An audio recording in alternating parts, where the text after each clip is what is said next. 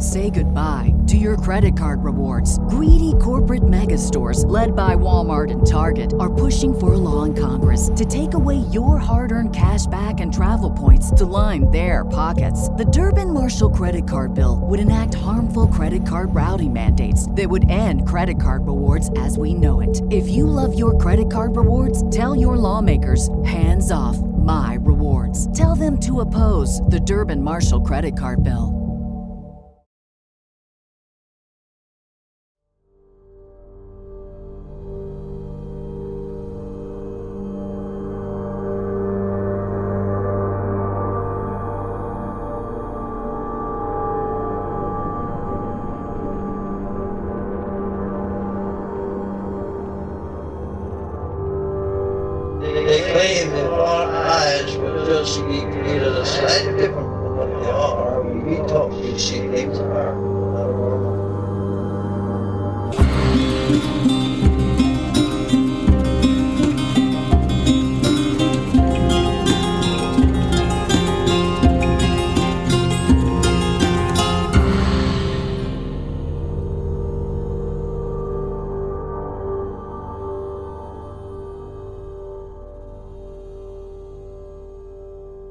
Welcome to Strange Familiars.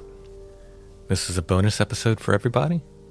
Not just patrons, everybody. This is for everybody. Oh, that's This, nice. This is my annual talk with Brother Richard. Well, we talk usually more than once a year, but I try to do a Christmas show with Brother Richard every year.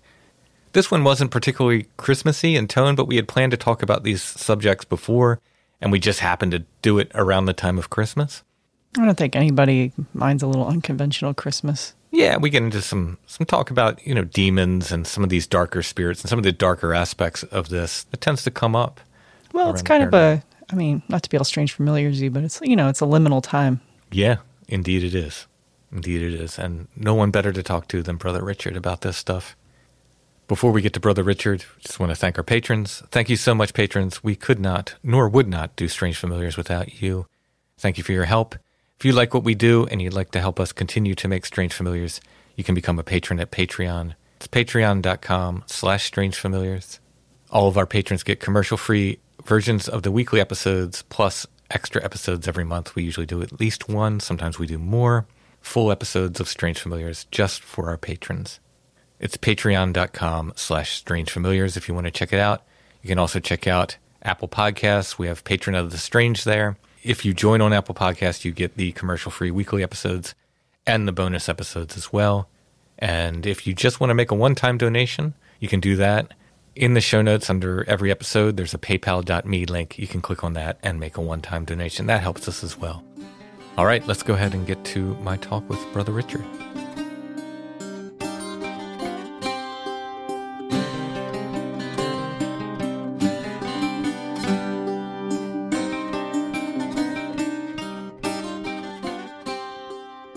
Like to welcome Brother Richard back to Strange Familiars. How are you doing? Hi, Tim. It's very good to be with you and back with the Strange Familiars posse once again. Great to have you here. So tonight we're going to be talking about, I guess, some more negative kind of entities. We did a show on aliens, hmm. and we're going to do a show on maybe maybe demons, or they will come into part of it, and and we'll talk mm-hmm. about some of these sort of darker aspects of this, I suppose. Sure.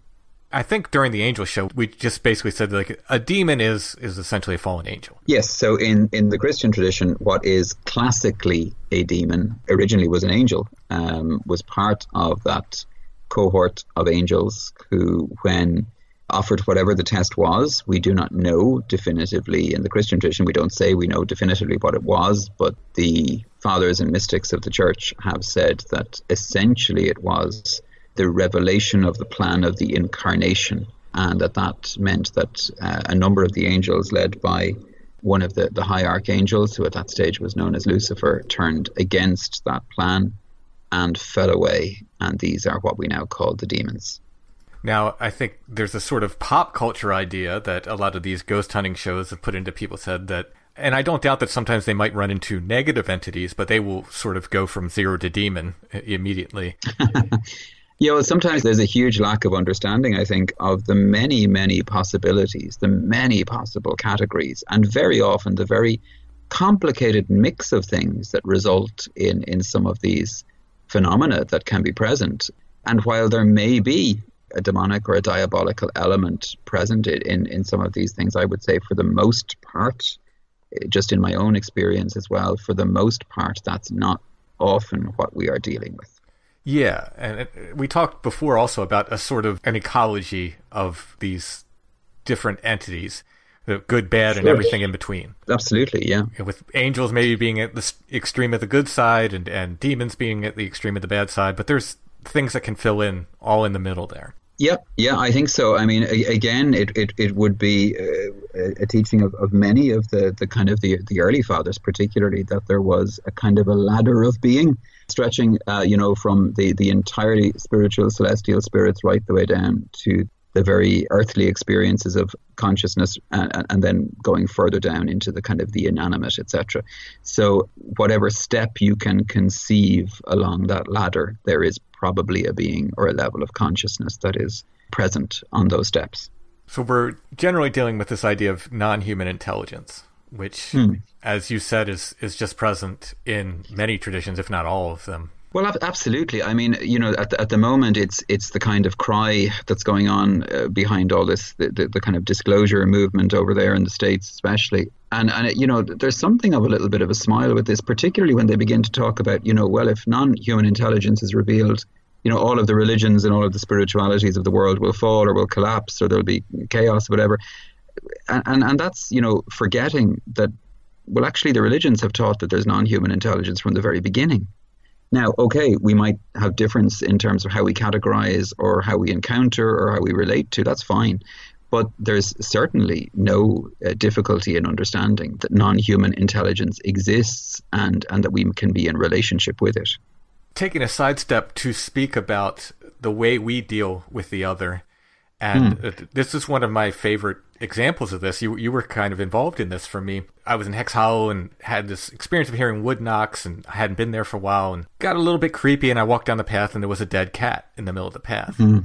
and I sort of took this as a a negative right away. Mm, sure, yeah. And you said very wisely, I think now, like you sort of shook me out of the the sort of human way of thinking, I guess, or the you know that locked into into the way we observe the world. Mm. So, well, wait a minute. This you know sometimes the other doesn't think like we think. And what you're reading as like, oh, this is this horrible dark thing, may not necessarily be that. You know, it, it mm. may be the other trying to get your attention, and it just doesn't speak in the way that humans speak in that sense. There's a wonderful quote, it pertains to this idea from one of Terry Pratchett's books where he speaks about orangutans. And he, he says, you know, in every world where orangutans exist, people are convinced they can speak, but that they choose not to. He says the problem is not that orangutans don't speak, the problem is that orangutans speak orangutan and humans don't understand it. And so this is the problem when, when we're dealing with the other you know, we are approaching, uh, I think it's important to approach it as though we're approaching a, a completely different culture, an alien culture. And so, how we um, perceive it, the rules of discourse, what's polite in that culture, what isn't polite, what can offend, what doesn't offend, uh, we have to be in the position of, of listening and learning. Now, tradition and folklore and all of those kind of things supply us with a lot of that. You know, they, they reassure us that there are ways of negotiating, there are ways of not offending, there are ways of, of um, encountering these others in either safe ways or at least in ways that limit harm or danger. The difficulty can be when someone, you know, without knowledge of, of those those kind of traditions, marches in and sort of decides, well, I'm going to demand reaction or action from from the other according to the philosophy that I already have in my mind. And then chaos happens very often because suddenly somebody discovers it won't stay in the woods, it's come home with me. You know, or or you know, we have all of these people at the moment in, in the UFO world talking about the hitchhiker effect. Well, the religions have spoken about that for forever and ever. You know, the idea that, that if you encounter these things and stimulate these things and want dialogue with these things, you don't get to say when they stop talking. And so I think uh, one of the steps that's missing at the moment when we encounter or speak about non human intelligence is the idea that whether it's the indigenous traditions or the religions or the wisdom traditions of the world, or even simply what your grandmother told you to do when you went into the woods years ago, you know, or not, not whistle while you pass the graveyard, or whatever it might be, all of those things had a history that had evolved because somebody had an experience somewhere and they learned a lesson. And I think we have to we have to know these lessons. So if we're if we're very divided and we've got all the latest technology and we're running in with our mindset, whatever it might be, without listening or without trying to learn the language of whatever we're encountering, the likelihood is we're, we're in for trouble. And I've seen that trouble. I've seen it up close. I've seen it happen to people again and again. And very often been part of those who were kind of brought in to, to clean up or to make peace or to say, you know, um, look, this won't happen again. And we arrive at a kind of a armed detente maybe. But it's been going on forever, you know? Yes. And I think some people can barge in with a different kind of technology and have similar problems. You know, the, the technology the occult, for instance, cannot always go as people would like it to. Well, you know, one of the one of the interesting things is whether it's you know in the monastic life, we would not even begin to deal with anything around this until we've done at least eight nine years of training, and then you would only do it apprenticed to people who are really well founded and trained in it. And then what will be separated out are the guys who can deal with this and the guys who maybe aren't necessarily as able to deal with it.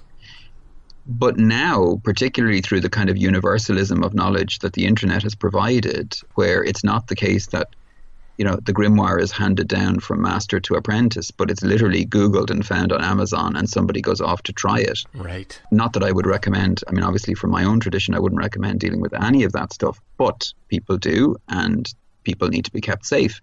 And so one of the difficulties is people then attempting experimentation by themselves and i can tell you when that happens in the spiritual world that's like dropping blood into the ocean you know, predators smell it and they will make their way um, very, very quickly. And I'm not trying to frighten anybody. And, you know, people will dismiss me because they'll say, oh, well, of course he's going to say that, you know, and that's fine. You can say that all you like. But when you've been part of the cleanup crew that's had to kind of fix things or help things, and I know people as well in other traditions other than my own who have also had to, you know, clean up the issues uh, for, for others themselves as well. And we would all say the same thing, which is, you know, safety first, second, and third. Please be careful. Please know what you're getting involved in. And don't think that you have power uh, just because you have technique. Technique alone does not bestow power.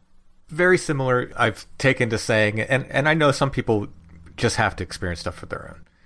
People, yeah, sure. People are going to hear me go out in the woods, and they're going to want to do it, and that's fine. And I can't stop people, and nor would I say, you know, don't do it. But I, yeah. I do recommend that if you don't feel like you have to go out there. Yeah, sure. And sure. If you can enjoy hearing me do it on the podcast or watching a documentary or something, and stop there, that that that's great. You're going to be, you know, that's easier. Yeah. That's an easier path. Let's say that. You know, I think there's there's a vocational call element as well, and that some people will find themselves, you know, called into this. Uh, and I don't mean to aggrandize it in any way, but I mean it's just it's just the line that they that they will walk, and to some extent they will then have the gift, as you have indeed, of kind of sensitizing others to the fact that this side of the world, this side of life exists, which I think is really important and really positive.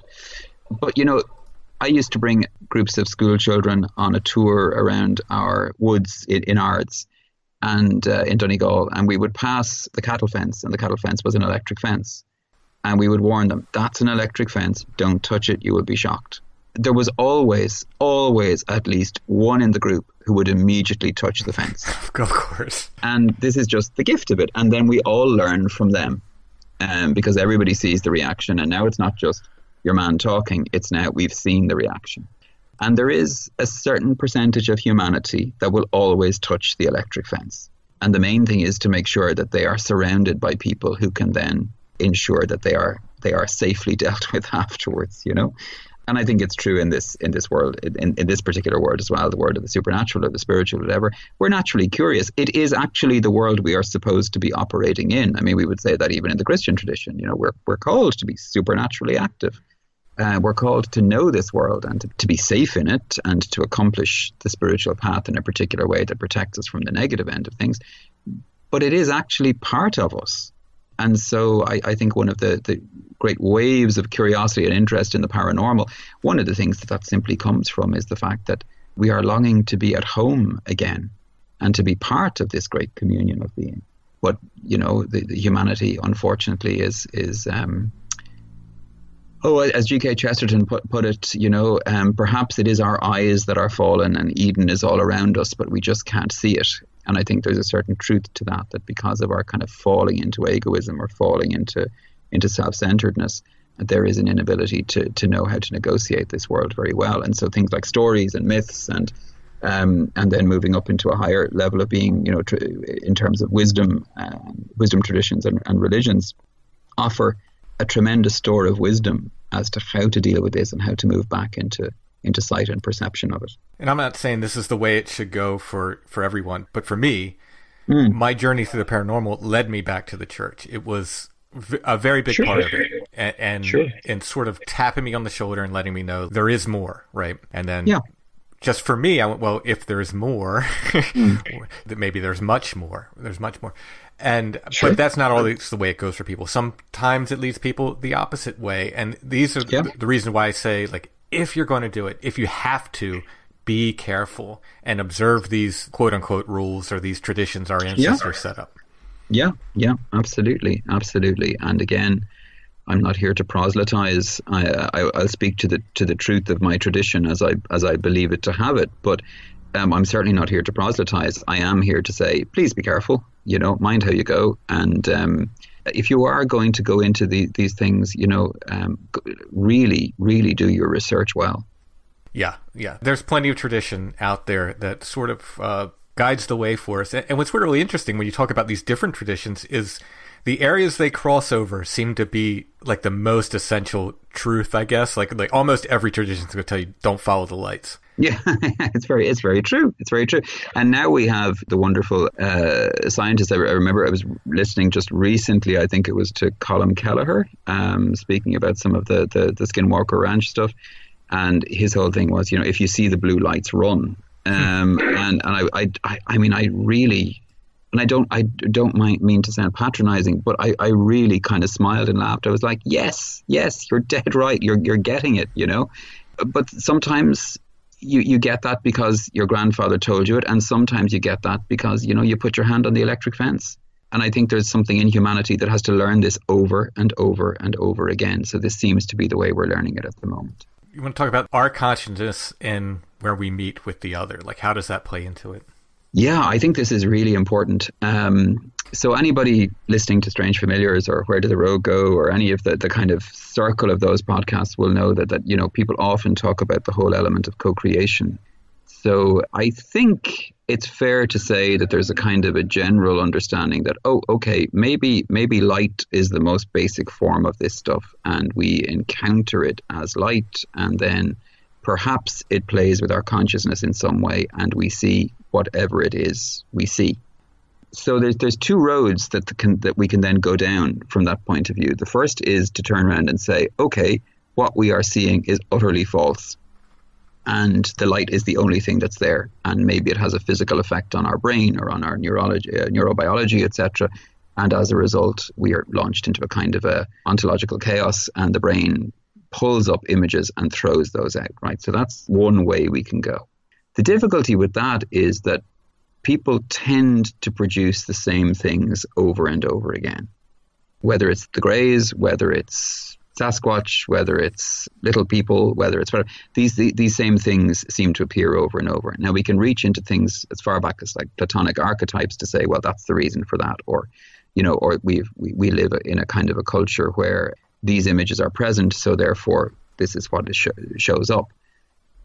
But I think one of the things that we forget is that, again, going back to the sacred traditions, most of them, I, I know certainly Buddhism, Taoism, Hinduism, and Ju- Judaism and Christianity, Islam to some extent, but a little bit different, all of them would say that in visionary experiences, while the psychology of the individual is present, what we are dealing with are entities who can literally clothe themselves in what they find within us in lower level visionary experiences.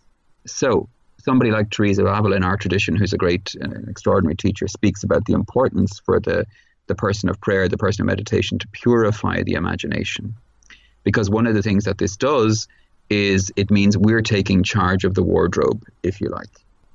So we're, we're being more conscious of what's possible for these entities to clothe themselves in. And so we get truer and clearer sight along the way. There are quite a number of stories, for example, in the lives of the saints where different apparitions would appear and things like that. And you have the saints saying, No, that's not what you are. Show me what you really are. No, that's not what you are. Show me what you really are. And you have shape changing and shape changing until eventually the true being of whatever whatever it is is, is revealed.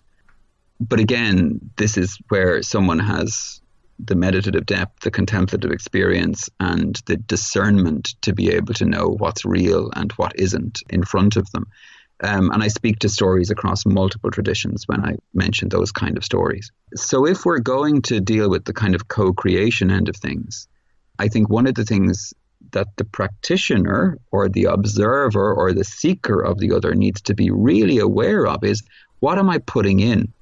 What am I loading myself with? Because that's what they're going to use. And so uh, I think we need to be to be very aware of what goes in and also very aware that our first level of experience is not just observe and record, it is observe and question and deliberately question. Um, so we would say in the early stages of apparition and vision, there are two particular kinds. The first is what we call an intellectual or imaginal vision, which is where we're looking out and seeing something, but it's actually being projected inside. So other people around us may not see it at all or may see something completely different depending on their particular um, consciousness. I often use as an image of this the kind of filters we can put on our phone cameras. So you can hold up the phone camera and see the room in front of you as it is, and you can put a filter in, and suddenly you have an animal or you know a, a different face or whatever along the way in reality, that's not what's there, but the filtering effect is putting it there. And so, from that point of view, um, the imagination is being used. Now, we would say the imagination itself is a faculty of the soul. And so, the stronger the soul becomes, the more aware the soul becomes, the more attentive the soul becomes, the more the easier it becomes for us to catch what's false and what's real. The second level of vision then is, is when we begin to have actual sensory apprehension of something that's going on in the outside world. So that's tuning into things that are there normally, absolutely there, but our senses capacity or, or bandwidth wouldn't normally take these in. If we, uh, again, attune or attain to a certain level of interior quiet or stability, these things can begin to appear and to be present. Now, all of the great spiritual practitioners say when they turn up, ignore them don't enter into dialogue with them. This is still a very low level of being and of consciousness you're dealing with. And you don't want them to attach to you. You don't want them to kind of promise you anything else. You want to ascend further and higher. And so we try and move beyond those as quickly as we can, um, if necessary, invoking higher spiritual powers to protect us from them. So there's a lot in the co creation end of things that says that very often when somebody comes back and says, you know, I had an experience of the other, whatever it might be. The first thing we have to do is really, really, really know the story of that individual person. Because very often what's actually playing out are subconscious patterns or old pathologies or old habitual experiences that are just being played out now on a wider, kind of more dramatic stage. And until we know the person well, we can't take the experience per se simply as it is. There is an element, in my experience, of um, I'm trying to think of the, the nice way to say this. I've run into people who are having, you know, they've called me out and they're experiencing very negative things.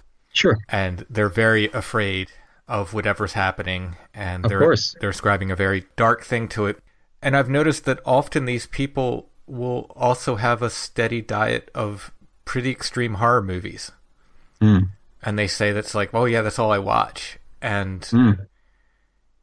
you wonder, it's like, okay, well, it's kind of what you're feeding yourself. Yeah, you you're kind of into into chicken and egg at that point. I, I, I mean, one of the things that's very interesting is we speak of attention, sh- sheer attention, turning our attention to something as being a spiritual act, and that attention itself is the energy of the soul, is the spiritual energy of the soul.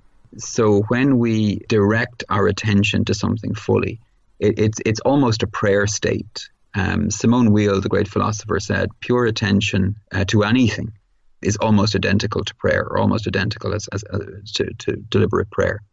So you think of yourself, say, when you're composing music, or somebody's uh, um, hobby might be painting or, or writing or whatever. And when you're in the flow of that, it's almost as though the rest of the world doesn't exist. You're, you're in it completely. You might have real effort and real, you know, frustration with it. It mightn't go right or, or anything like that, but you're in it. You're, you're present to it. You're directing the attention of your being towards something. One of the things I genuinely feel is that a lot of the kind of more negative encounters with the other – what the other seems to be demanding more than anything else is attention. And I often wonder whether that's the spiritual energy that these things are feeding on more than anything else. As uh, Simon Young, the great fairy investigator, um, he was the man who came up with the, the, the, fairy census recently, part of the Fairy Investigation Society. In an article in the Fortean Times, some, I think maybe a year, year ago, two years ago, he was quoting to- um, J.R.R. Tolkien and was saying how so many of these kind of mythological um, or semi-mythological experiences that people have, and I, I, don't I don't mean mythological as in untrue. I mean you know parallel to the kind of the, the, great mythological cycles where people seem to stumble into them or discover whether it's the fairies dancing or the aliens landing or whatever it might be. They seem to have a staged theatrical presentation element to them, and this has been noted by lots of investigators along the way. And most of them speak of it in, in terms of, well, is the stage theatricality of it to distract you from whatever their real their real um, experience is or their, their real activity is. There may be some element of that in it, but one of the things that left me wondering, and I think Simon Young said it as well, is perhaps it's theatrical for the sake of theatricality, to simply draw our attention, to simply um, feed on the attention of whether you want to call it psychological energy or spiritual energy or mental focus or whatever whatever you wish. But we know that when we are in heightened attentive states, the brain uh, works differently, the mind works differently, the body even neurobiologically works differently. And we would say in the spiritual tradition, the soul is even working differently. It's doing what it was meant to do, which is attend, to be present. And I think there is something there about how we then feed the imagination, how we feed the attentiveness as to how the world then manifests around us. If I am, I mean, I know lots of horror fans who are great horror fans but have tremendous senses of humor, and as a result, it doesn't seem to have major effect on them. There is a kind of a dispelling of the effect very quickly. And then there are those who seem to sink into it. And when they sink into it, you know, it can provoke a very negative worldview. Yeah, I'm not. I don't mean that there's something inherently wrong with horror movies. I, no, I, nor, nor do I. Yeah, nor yeah, do I, I. I watch the occasional horror movie. I don't make it my life. Yeah, but sure. The, the, something you said in one of our conversations that, that just made a massive impact on me and, and changed the way I think and to an extent mm. the way the way I live because of that and I think you were quoting someone else, and you, you said the soul is soft wax, and everything mm, can mm. leave an impression on it. Yeah, that was one of the early fathers of the church. Um, I, I, think it was either Cassian or Climacus. I can't remember which now, but essentially, that's the image that he was using was that.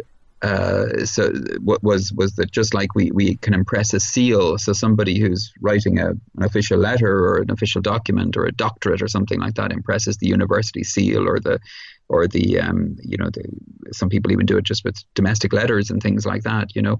Uh, they put their coat of arms on it or whatever and then the wax hardens and it, it hardens in that shape. So he says in the in the same way any idea even we have or image that we hold impresses itself upon the soul and it takes great effort to remove that. He talks about having to reheat the wax you know to melt the wax down and we do that through the heat of attentive prayer actually so again, it's it's worth recognizing. We even speak of sensory impressions, you know, ourselves from a biological point of view. And we know that all of those memories are in there. They build us, they biologically affect us, they change us, they can even have generational effect along the way. I think it was the great Oscar Wilde. On one occasion, he was in the States for a, visit, and um, there had been a number of terrible murders in New York or Chicago, I can't remember which. And he was asked his opinion on it, and he said, Well, I can give you the reason for them. And he said, the re- in typical Wildean exaggerated fashion, he said, the reason for them is the ugliness of your wallpaper. and he was he was roundly abused and insulted for that, as you can imagine, in the press. But what he meant, based on his own aesthetic philosophy at the time, was that if we surround people as children with the beautiful, and in our tradition we'd say with the true, the beautiful, and the good, and stimulate that in them, then what you, what you get is the growth towards the true, the beautiful, and the good. But if you surround them with ugliness, poverty, living in, in a kind of a, uh, an experience of constant need or constant fear, then naturally what you get out on the other side is an adult who whose experience of life is so negative that very often, you know, without without huge effort, they become trapped in that cycle and I think that's very true for, for addiction uh, of, of whatever kind it is. I mean, addiction essentially is trapping human attentiveness, whether it's through biological or mental um, mental experience. But yeah, I, I think there's something to this, and that this is one of the ways in which the other, across all of its categories, reveals itself. You know, in the kind of theater that can either, in its highest levels, offer catharsis and purification and healing and unity as the Greek said, you know, all good drama does, or in its kind of pantomiming experience down at the lower and more negative end, causing, you know, destruction and fear. Do you have some ideas? We often talk about this uh, going back to sleep during paranormal things. Yeah, yeah, yeah. Do you have some ideas how that works into all this? I think a huge amount of, of that is actually locking people into um, into vulnerability in, into sleep states. Taking from the positive, for example, one of the great saints and doctors of the church uh, of the um, late 1800s uh, was Saint Therese of Lisieux, often known as the Little Flower. Um, though she, she, you know, that, that gives a kind of an image of maybe saccharine sweetness that that lady did not have. She was as hard as nails in the best sense, um, an extraordinary spiritual warrior and a great example of someone of total presence and attentiveness. But one of the things that disturbed her was for a number of years, whenever she would go to formal meditation in the monastery, she would fall asleep straight away. Um, and it got to the point where it was really upsetting her. And she, she prayed to know why this was. And the response, I'm, I'm paraphrasing now, but the response that she got was, I have to put you asleep to get you out of your own way so that I can work on you. Now, that's from the divine down, as far as she was concerned, at least, and indeed as far as our tradition would be concerned. But I think there's something of the same from the negative end of things. You know, we have to put you asleep so that we can get you out of our way as such, so that we can work on you. You know, in sleep, there is a certain vulnerability. It's interesting. All of the great spiritual traditions have practices to be done before sleep so as to protect the person during the time of sleep. I mean, we can go go go as simple as that that old style child's prayer. You know, there are four corners on my bed. There are four angels now over my head. Saint Matthew, Mark, Saint Luke, and John.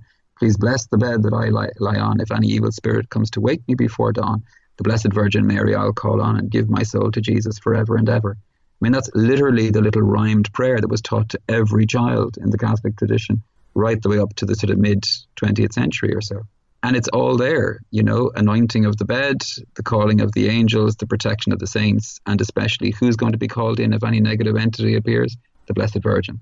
So all of that is there. And you know it really interested me um, some I, I, think it was about a year maybe two years ago but over on six degrees of, of john keel barbara fisher was talking to, to a gentleman who had discovered that he could dispel the experiences of, of sleep paralysis and negative entities by calling on, uh, oh gosh, uh, Elbereth, the Tolkien name for the, the, the star lady, you know, the light of, of Elbereth. And he was kind of putting this towards, well, of course, I'm not calling on Jesus and I'm not calling on Mary, and I, I don't have faith necessarily in those, but I'll call on Elbereth. Now, I'm again, I'm, I'm probably doing the man's story a lack of justice. It's it's pure pure memory I'm going on at the moment. But I was fascinated in the car listening to this and being a good Tolkienian scholar, I kind of smiled to myself because Elbereth, the inspiration for Elbereth, and uh, Tolkien himself said this clearly, was Our Lady. and so, in a sense, through a Tolkienian interpretation, he, he was actually calling on Our Lady in the midst of it all. And, and he might be un- unhappy to hear that, but that's at least the origin of the of the, the figure in the Tolkien mythology. So I think one of the things I would certainly say anybody who's walking a spiritual path is is the consecration of, of sleep and sleep time, according to whatever the tradition is that you're following. But being careful, you know, when we move into the dream world, uh, we are open to the spiritual in a way that very often we're not during during sleep uh, during sorry during waking hours there's a lack of distraction and we move into a very symbolic world. We have, and I would agree with you, the interpretation of little dreams and big dreams. You know, sometimes a dream is just a dream. Sometimes it's a very clear, though maybe symbolic, inaction of the unconscious and maybe even of other consciousnesses that can speak to us in that time. There is a series of books by a anthropologist uh, who worked for the University of Maine, I believe. He was a um, Greek American, Kyriakos Markides. Uh, he's written a number of books about Orthodox spirituality, but before that, he wrote a series of books about a Christian Gnostic uh, healer uh, in, in on the island of Cyprus. Uh, I can't remember. Magus of the Sun, maybe, or something like that, was the first book that he wrote.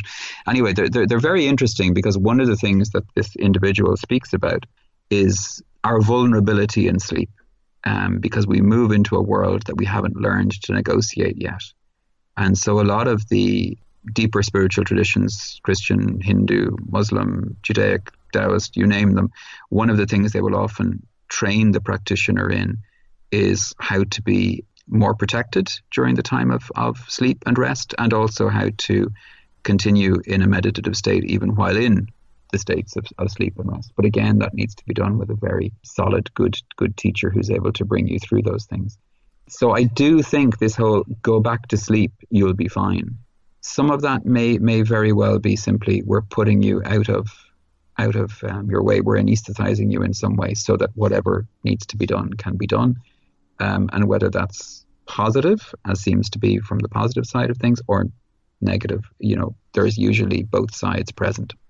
So I've mentioned several times that I can stop any of these sleep paralysis, quote unquote, mm. abduction scenarios by saying the Hail Mary. Mm. It's uh, since I first tried it, it's worked. It still works sure. every single time. And I often get the question then, like, do you think these things are demons because of that? Mm. My answer to that, and likewise to what people say, like, oh, do you think Sasquatch is a demon? It does all this mm. crazy stuff. My answer to that is generally like, I don't think so. I think they'd be a bigger problem, and I think there are more effective forms a demon could take to, to get done some devious things. Sure. But why does it work then? Mm, exactly.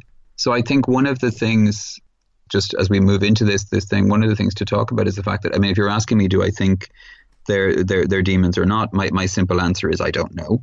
Um, I suppose start from there.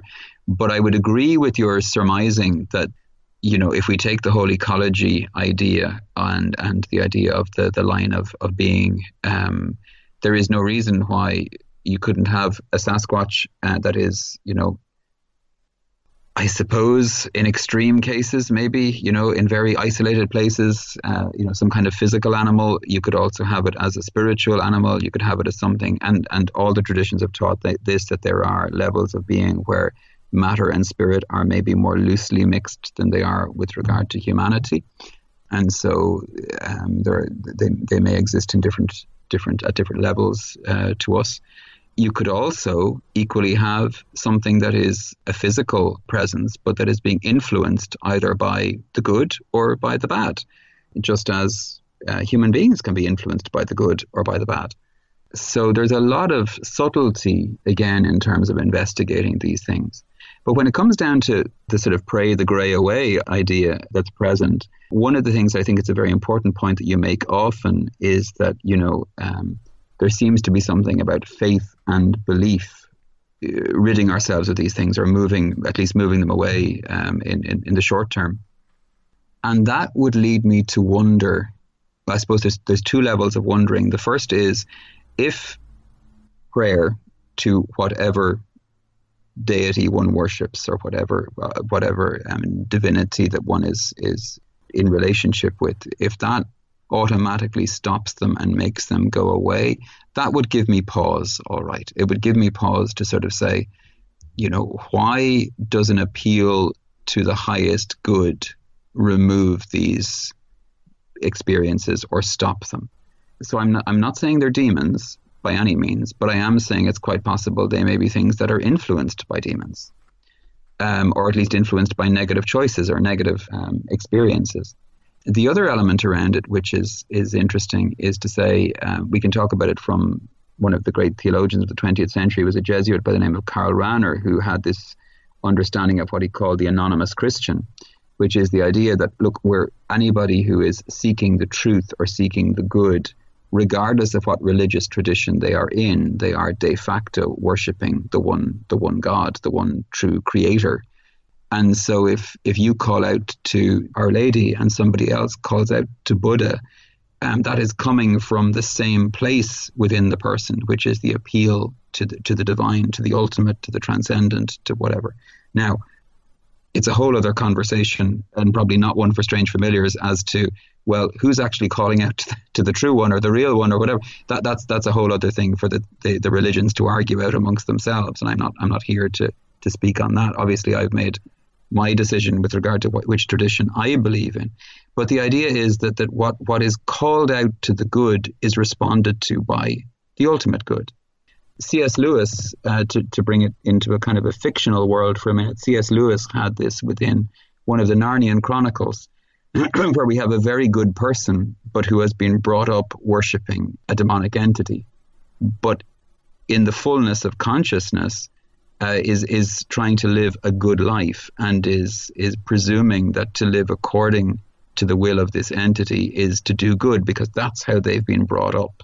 In the meantime, you have someone who has been brought up with the awareness of the true good divine entity, but has chosen to live a negative life. And at the end, they're brought forward in judgment. And the person who has known the true good uh, uh, divinity is taken away by the evil by the evil one, by the evil entity, and the one who has worshipped the evil entity all his life is taken away by the good one. And he says to the to the good one, you know, wh- why is this possible? How is this happening? I've given my whole life over to that one, and now I realize he's evil. Surely I should be taken away for punishment. And the response is, everything good that someone does, regardless of what they believe in, I receive because whatever they're doing as good is is to the ultimate good. And anything that is done negatively, regardless of what someone believes in, is received by the, the, the negative force. Now, again, it's a mythologizing, a fantasizing around it, but it basically would give an answer as to why when we appeal to the ultimate good, whether I'm crying out to, you know, to Buddha, to Elbereth, to to Christ, to Mary, to you know, to, to any of the, the particular deities or traditions that are that are there, there is a positive answer, which is the withdrawal of these creatures or these these these, these entities. And when we look at things like the fairy faith, particularly, you know, we also find within within those that the mere enunciation of the gospel or the divine names or whatever it might be were often said to be a pain, a wound, a hurt to these creatures. So, uh, in the Irish sense, in the Celtic sense, the way that was dealt with was to say, well, these were obviously of side, but not full demons per se. They were, you know, the fallen ones who maybe only fell halfway. They were the ones who um, were maybe the natural forces or were the gods of old that had now been dismissed from their positions because they couldn't be there anymore because the Christian revelation had come. There were all kinds of explanations for it. Um, but essentially, they were saying anything that was repelled by the divine name had to at least have some kind of nefarious purpose behind it in some way.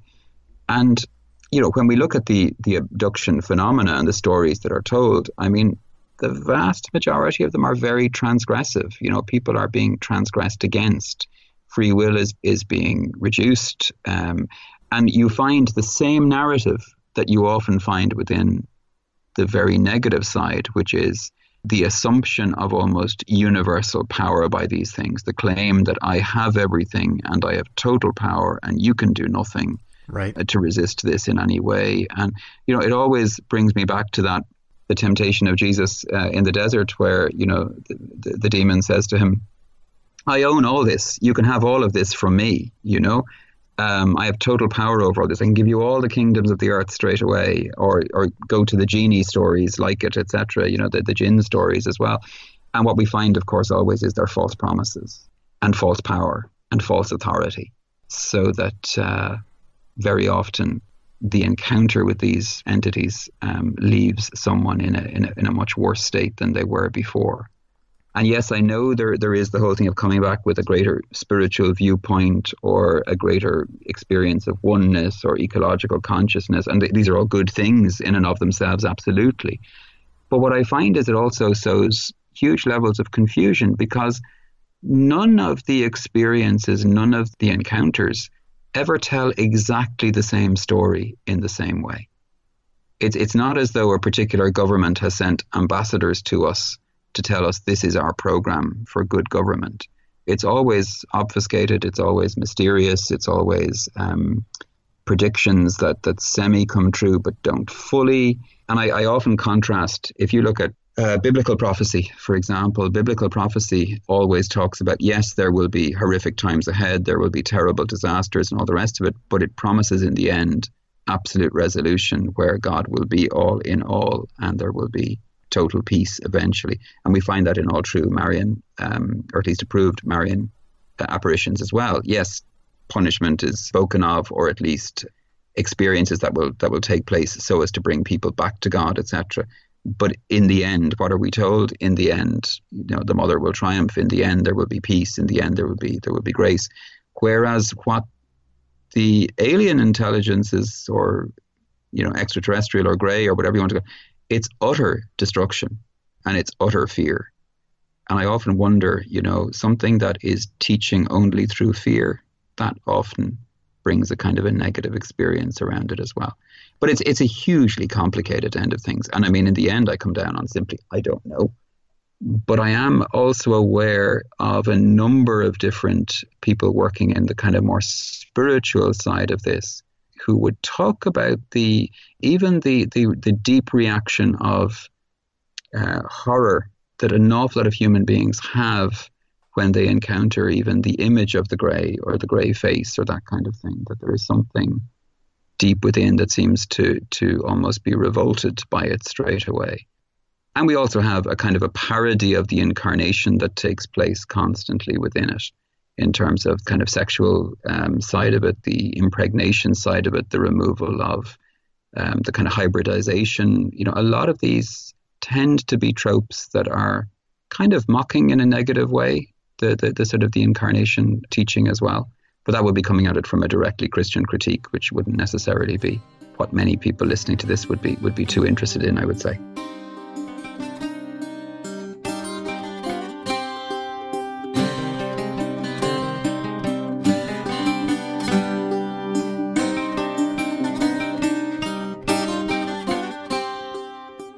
What's so special about Hero Bread's soft, fluffy, and delicious breads, buns, and tortillas? These ultra low net carb baked goods contain zero sugar, fewer calories, and more protein than the leading brands, and are high in fiber to support gut health. Shop now at hero.co.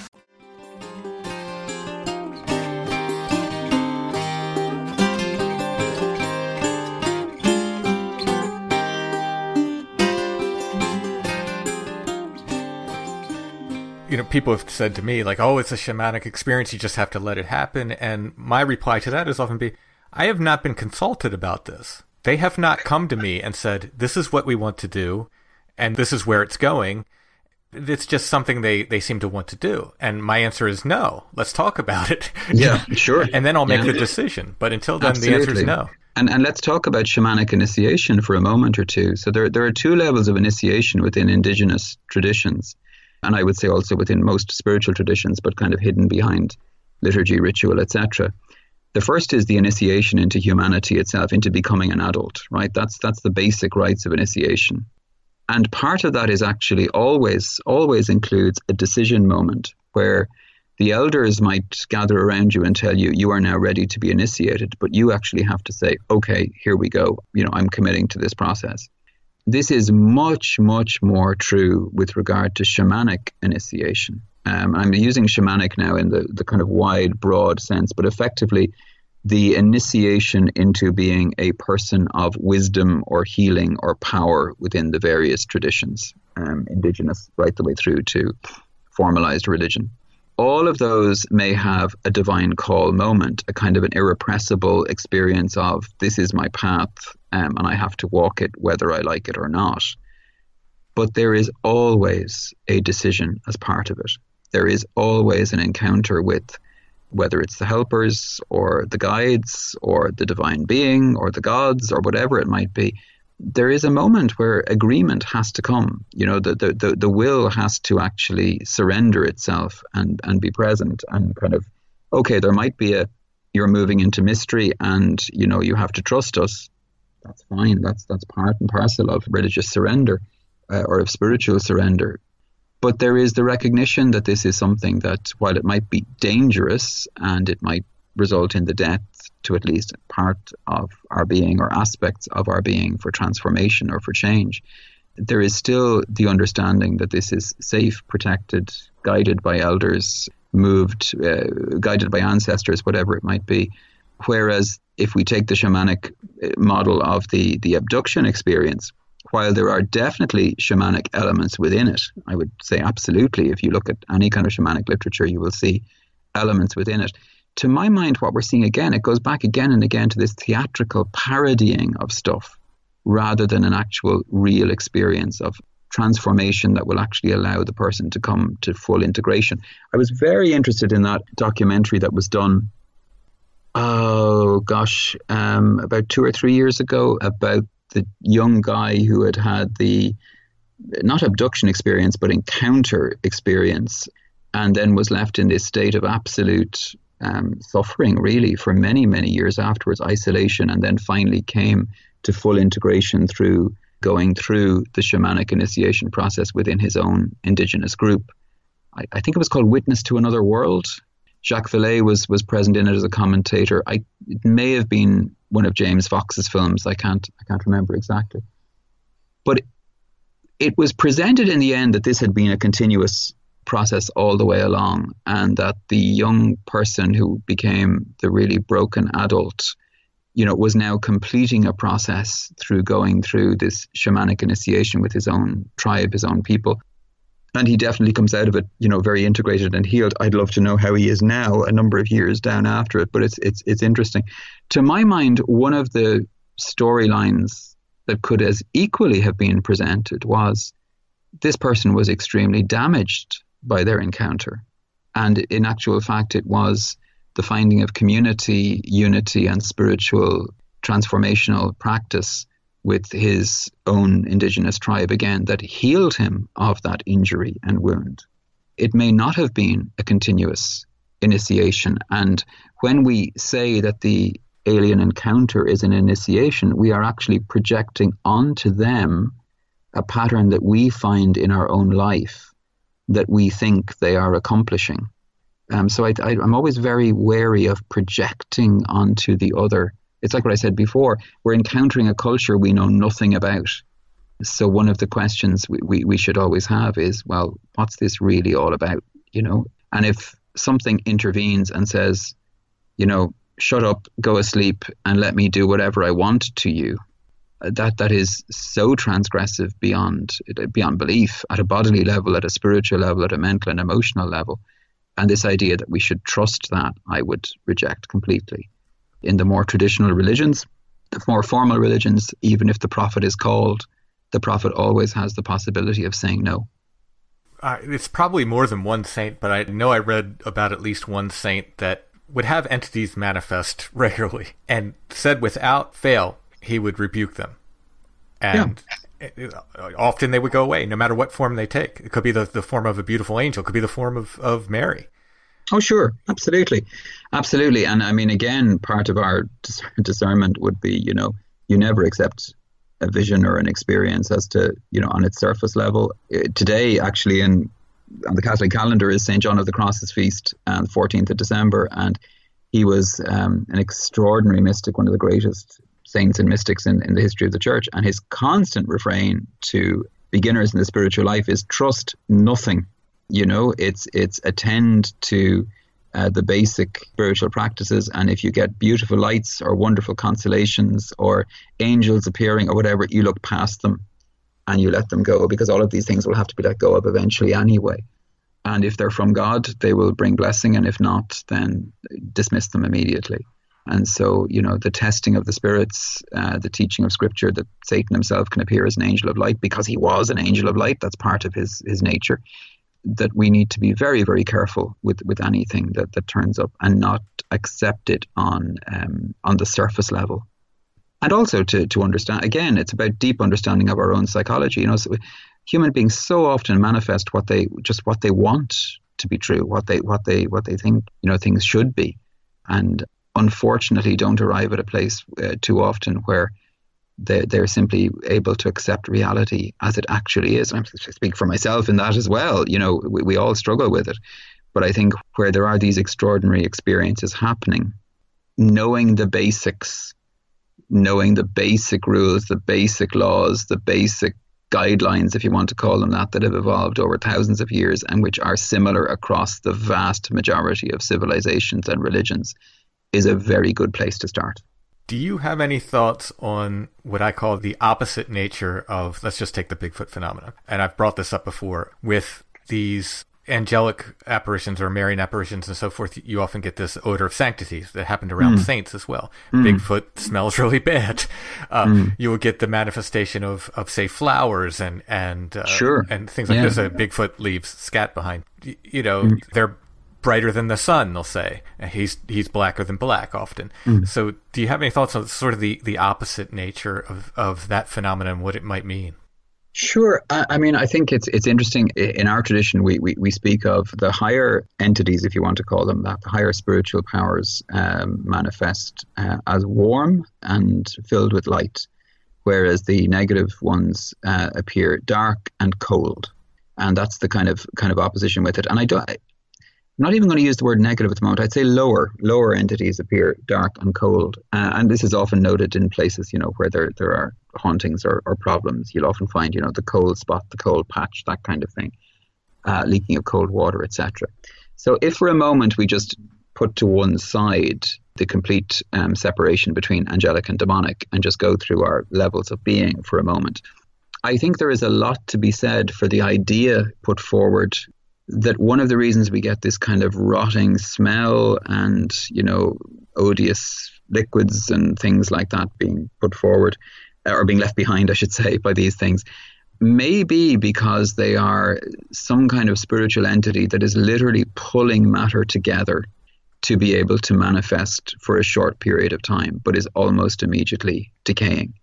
Now that is something that goes back to even the medieval understanding of uh, the incubi and succubi and those kind of entities where human beings have a kind of a physical experience with them. They appear to manifest physically. They can even draw uh, elements um, from the human. There, there, was often an obsession with with um, garnering eggs or fetuses or sperm or whatever from from the male or female within this.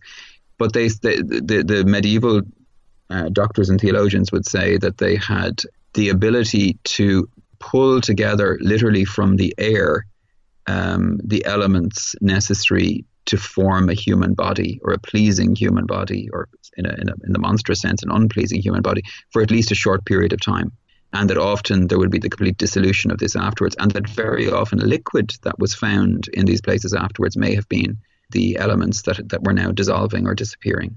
And this would include the, the negative smell and stuff like that I think that's that's quite possible, and it's it's something that bears thinking about when we you know charge into the forest after the Sasquatch and then suddenly discover you know they're gone because they can move super quick or they can fade away or or um, what do they call a cloak and all all of this kind of thing, and maybe they can do all of these things, but to my mind there are earlier and and more consistent descriptions of similar things doing similar things, if you know what I mean. Oh and, yeah, that's. That's and from that point of view, we can we can kind of say, okay, well, at least humanity has at least been aware that these things can happen. I'm reminded of the wolf at Skinwalker Ranch when they shot it and they blew a piece of flesh off of this giant wolf that appeared the first day the family moved in there, and yeah. the flesh rotted almost immediately. Yeah, the same happened to the. Um, I often wonder about you know all of the the people who shoot a Bigfoot and take you know lumps of the flesh and hair and it goes back and it comes back as bear or it comes back as wolf or it comes back as unknown or vegetable matter or dog or whatever it might be. It may very well be all of that stuff. It might very well be you know contaminated. It may be that whatever these entities are they pulled those elements together to make themselves for a while.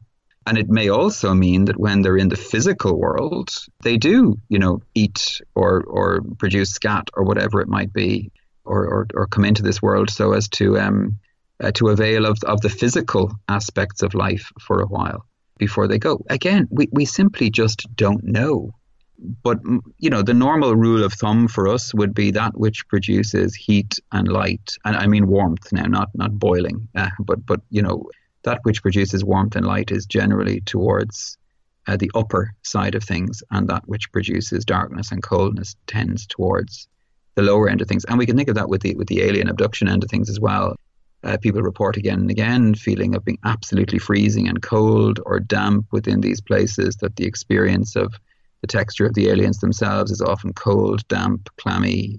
You can uh, look at that from a biological point of view, sure, but you can also look at it from a spiritual point of view and wonder about the kind of materials that that are left. Nick Redfern, in his famous book um, on uh, the whole Collins elite end of things, and I would have real problems with a lot of, if they do exist, their kind of beliefs. But uh, one of the things he does talk about is the fact that um, the so-called biological material found after crashes and falls, you know, the bodies and things like that, that even scientists at the time were sort of saying you know, these couldn't possibly function. They seemed to be left around on purpose uh, to be found, and that very often they had real difficulty preserving them because they would just dissolve and disappear.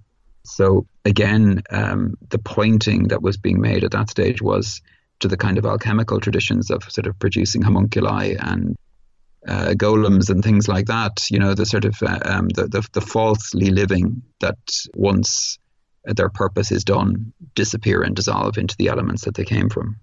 Now, I've spoken of this before on the show a few times, and I think I, we even talked about it before, but it's, it's worth bringing up in, in in this conversation again. I've said, you know, occasionally I, I, get people that contact me. That's usually like a mother with a child, and they say, you know, like something very negative with some entity is happening in their house. Usually, like okay, the first thing I tell them is ask it to stop. Yeah, just absolutely firmly but politely say, "Stop! You're scaring us. We don't want yeah. this." Yeah. And the success rate is it's very good. I mean, I, I can't yeah. put a percentage on it, but often they will come back and say, "Hey, hey, it stopped." Yeah, so I guess what I'm getting at is how much power do people have themselves over these negative entities? So so much so that they don't want you to know you have this power. Mm-hmm. Uh, um, I think it's it's really important. So let me take it first of all from my own tradition's point of view, and then we can expand it out. So within the Judeo-Christian tradition, we would say that humanity is the level of being that is created in the image and likeness of the divine, and so carries within us a spark of divine life constantly. So, no matter who the human being is, merely to exist is to be a temple of the Spirit of God. We would speak of it as the apex mentis, the highest part of the soul is where the divine dwells, simply holding the human being in being.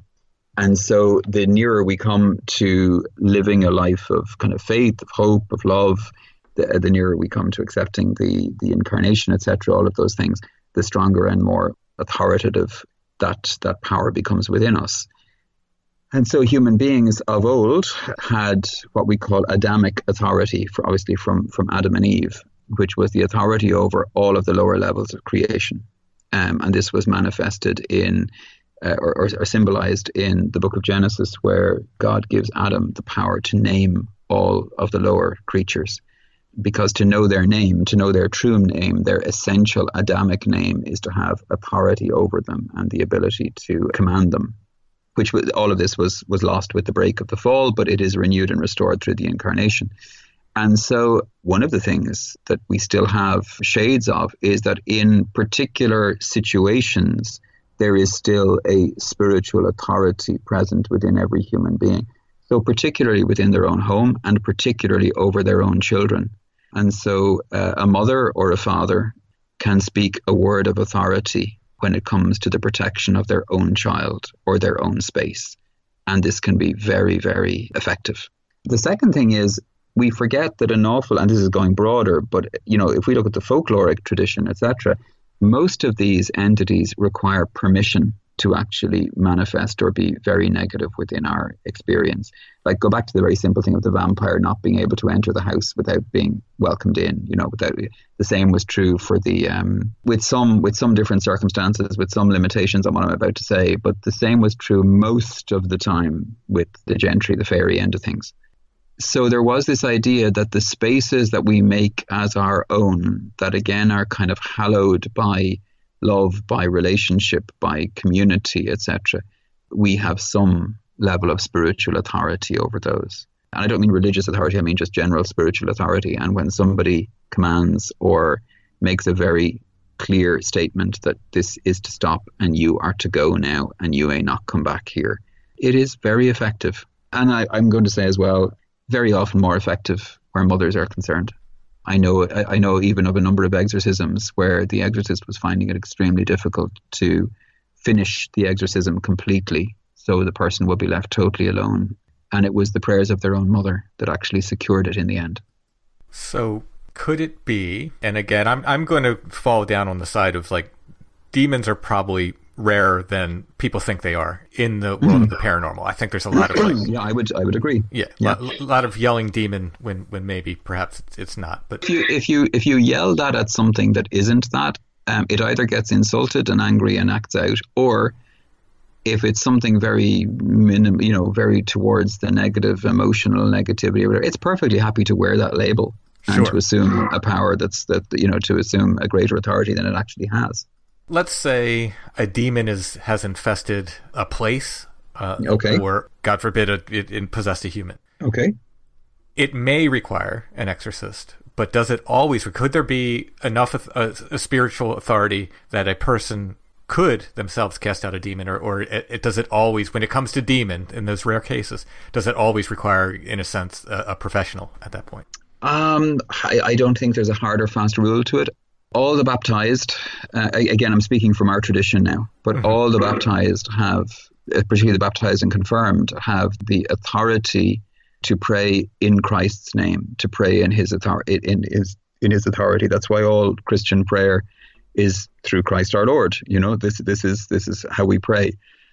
And so, praying um, in that way, particularly beseeching the intercession of Our Lady or the saints, or, or bringing in, um, you know, th- their spiritual authority through intercession, through fasting, uh, especially, and through the use of the sacraments and sacramentals, is very, very effective at removing um, diabolical influence, or indeed even even even possession. St. Teresa of Avila, for example, who wasn't an ordained priest, wasn't an exorcist, recommended that the, the use of holy water, particularly as a major sacramental of the church, holy water has extraordinary effect, as does blessed or consecrated, uh, blessed or exorcised salt for removing these influences. Um, and again, we know the folkloric uh, rules around the fact that that you know all negative entities seem to despise salt, seem to despise a lot of the elements and objects that are used within within religious worship in terms of how you would intercede, um, the recommendation always is that the the untrained person or the non-exorcist would not address the demon directly if we're fairly certain it's a demon, um, because then you are entering into dialogue and you are inviting the possibility of the attention of the other side um, in a kind of an oppositional way. Instead, it should be done in an indirect way. So rather than us facing them down directly, we appeal to the higher spiritual powers, particularly to, to Our Lady and to Christ uh, and the archangels, for them to do the work. But we have the spiritual authority to, to invite them and to invoke them to be present. Um, whereas the exorcist who is doing a proper full exorcism as opposed to just deliverance prayer or blessing a place when it's a full exorcism, which is, as you know, very rare, they are empowered by the church to speak in the name and the authority of Christ directly to the demonic entity. Um, and, and that's why an exorcism is successful if it's being done in that way under that authority. But even then, the, the, the exorcist would normally have quite a number of people behind them as a as a prayer team, as an intercession team, and you know would accompany the exorcism with uh, intercessory practices like fasting, like praying, like pilgrimages, etc.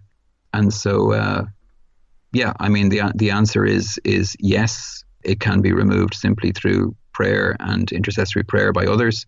But the one thing I would warn anybody is if they think that it's definitively that, or if they have some evidence that it's definitively that, that they wouldn't get into dialogue with it themselves. Even if it wasn't demonic, the dialogue, as you mentioned before, it, it often comes through. These predictions may or may not come true. They speak in half truths, which again might not necessarily be lies on their part. It might just mm. be the way they understand things. Well, a, per- a perfect illustration of this. Again, remember, you're dealing with beings that are outside of time, don't even understand our way, our way of, of being in chronology. You know, very often they speak in the poetic, subconscious, symbolic way rather than in direct conversation. And a perfect example of that was the story. I'm trying to get his name right now. My goodness, the chap from from Hellier that you had on recently. Tyler. Tyler. Tyler yeah, sorry. Yeah when he was giving that wonderful story about the the being that came up from under the ground, wrestled with the person, and then gave them the uh, protection from apes. Right. Yes. Yeah. Which could be interpreted as you know apes will never go near you, or could be interpreted as you are now going to be protected by apes from everything else. Which seems to be the, the latter seems to be what, what happened for the person. It's a, it's an extraordinary story, and it's a wonderful, wonderful explication of how these beings speak and think. Now that's fine because it was something positive that was being given to the person. But, you know, this is where people, when they deal with them or they try and have conversation with them, um, and they think they're getting one thing and they're getting something else entirely. Uh, or they think they've made, you know, an ironclad deal or, or agreement, and you know, it, it turns out that the, the the, the fine print uh, or the, the the ability of of the entity to kind of twist words and meaning is is huge. So yeah, I'd be I'd be very careful. I mean, look, it's as simple as the old folkloric stories of you know I want gold and I want it here and now. So the gold appears here and now, but you know it's gone in the morning. You know they they fulfilled their part of the bargain. They gave you gold here and now. They, they you know they could equally say well you never said it's to last you know until the end of my life or whatever it might be. Th- those stories teach us again and again the importance of of recognizing that the way we think, the way we speak, is not the way they think, not the way they speak, and um, they have a kind of a subtlety of conversation that the vast majority of us would be um, very, very, uh, very, very silly to try and get involved in. Sometimes you ask for a skull, and then you walk uh, yes, you know yards. Well. And, yeah, yeah, yeah. And you find a You're skull. Ahead. Yes, yeah. yeah. yeah. again, I mean, that's uh, we, we've said this before in other conversations. You know, asking for things, you know, you'll get it, but it mightn't be in the way that you that you want it or that you intended it to be, and then you know, then you've got the, the difficulty of having to deal with the consequences of, well, we gave you something and, you know, you haven't fulfilled your side of the bargain. You didn't take it home with you. You didn't value it. So other things begin to happen and we get into that rolling, so you know, rolling circumstance un- unless somebody knows how to defuse the bomb.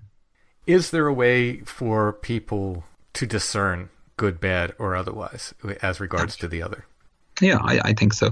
The most basic one of all is, you know, go to what Christ himself said, by, by their fruits you will know them. So what, what is this producing in your life? Is it producing, we talk about, we talk about as the fruits of the Holy Spirit, you know, um, peace, patience, kindness, goodness, gentleness, self-control, greater compassion, a growth into a more integrated, more authentic human being whose relationships are improving, whose um, you know, who, who's living a life of gratitude and peace. If it's producing those kind of fruits, wonderful. You know, follow that, fantastic, be present to it. But if it's producing anxiety, worry, fear, self recrimination, rumination, depression, darkness, and I mean darkness of understanding, of intellect, breakdown of relationships around you, and all of those kind of things that are that are that are going on, or an inability to actually be present in the real, in the human experience, but constantly just lost in all of this, um, without any any ability to kind of break or breathe or take perspective on it, then I would I would worry. Yes, that obsession, which we often talk about. Take breaks. Take breaks. Absolutely. Don't let the other be the entirety of your life. Yeah, absolutely. Yeah, yeah, yeah. I think it's really important that everybody is able to you know we should be we should be becoming more human all of the time. And, and if something is taking us away from our humanity uh, and from our ability to, to live a life that has joy in it, that has light in it, that has goodness in it, that has love in it, then something's gone wrong somewhere. The obsession with this stuff manifests, we see it in the Bigfoot world in, I mean, there's a very famous Bigfoot researcher one of the, the classic ones, and I, I forget which one, but he was given a, an ultimatum by his wife. You know, it's me and the kids or Bigfoot, and this guy said Bigfoot.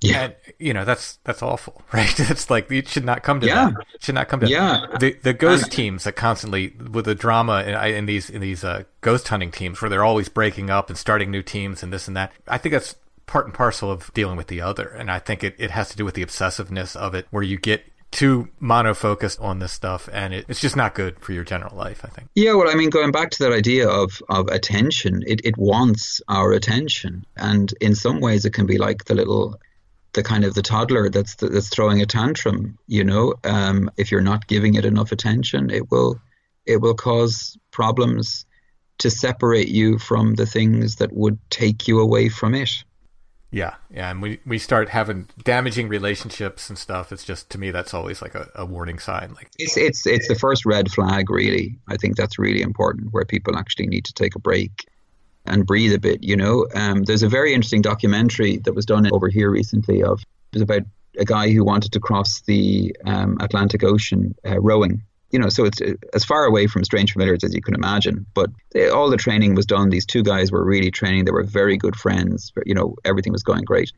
One of the guys was completely obsessed with it. The other guy was like, "This is a fun thing to do." They got into into the boat, and I think two days into it, the guy who was, "This is a fun thing to do," had to be kind of airlifted out. Um, I think two or, it was two or three days into it anyway because the intensity of the other guy was just overpowering him completely. He just wasn't able to function anymore. And the other guy, amazingly, over 80 or 90 days, completed the, the, the trek, but it nearly killed him. And when he came back, his wife and, and child were waiting for him. And, you know, the wife was basically saying to him, look, this this has to stop. You know, you, you have a family here waiting for you, and you need to be able to give them your presence what was fascinating from that point of view and the parallel to this is that the guy who kind of had a sense of energy and fun and life about it was the guy who realized very quickly, I need to get out of this. This is going to kill me. Whereas the fellow who was so intense that he was he was able to drive it and keep it going across the way. But he said himself, now at the other side of it, he's kind of, well, I don't really know what that gave me. It didn't seem to give him anything other than I did it, and that's wonderful. Um, so I think there's that in the human psyche that we need to be careful of that obsessive, um, to become obsessed by anything about anything. You know, even religion, for that from that point of view, is never a good thing. We need to have balance in all things. Don't be choosing Bigfoot over your kids, folks. I, I, would definitely re-echo that one. Yeah, yeah, yeah, yeah, yeah. Brother Richard, thank you so much for talking with us. Merry Christmas. You are most welcome. Merry Christmas to you and to all in Strange Familiars Land. I hope it's a wonderful one and a blessed one. And however you spend it, however you celebrate it, I hope it's something that brings joy and refreshment of spirit. It wasn't one of our normal Christmas shows, but uh, we had planned this for a while and it just happened to fall around Christmas. So we'll call this sure. our Christmas show and just say Merry Christmas at the end here. Absolutely. And maybe we can say that the reason you just find snowy footprints uh, behind from, from Santa Claus or the occasional um, little bit of soot down the chimney is because perhaps that's how he's dissolving as he as he disappears back up the chimney. My favorite wild man. Very good.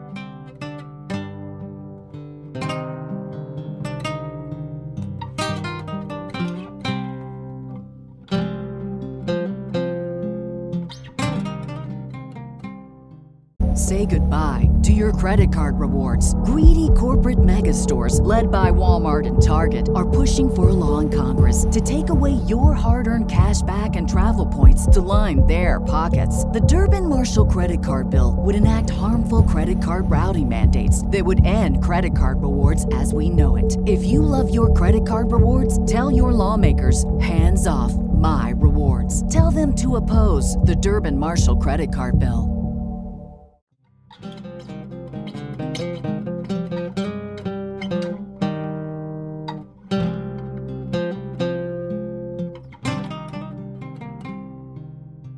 Well, thanks for listening, everybody. Just a reminder, we did get the mugs back in stock this week. So we have Strange Familiars mugs and two different Bigfoot mugs now. You can check them out at our Etsy shop. Links are in the show notes or at strangefamiliars.com slash merch. Merry Christmas to those who celebrate. Hope everyone has a safe and happy holiday. We'll be back soon with more Strange Familiars.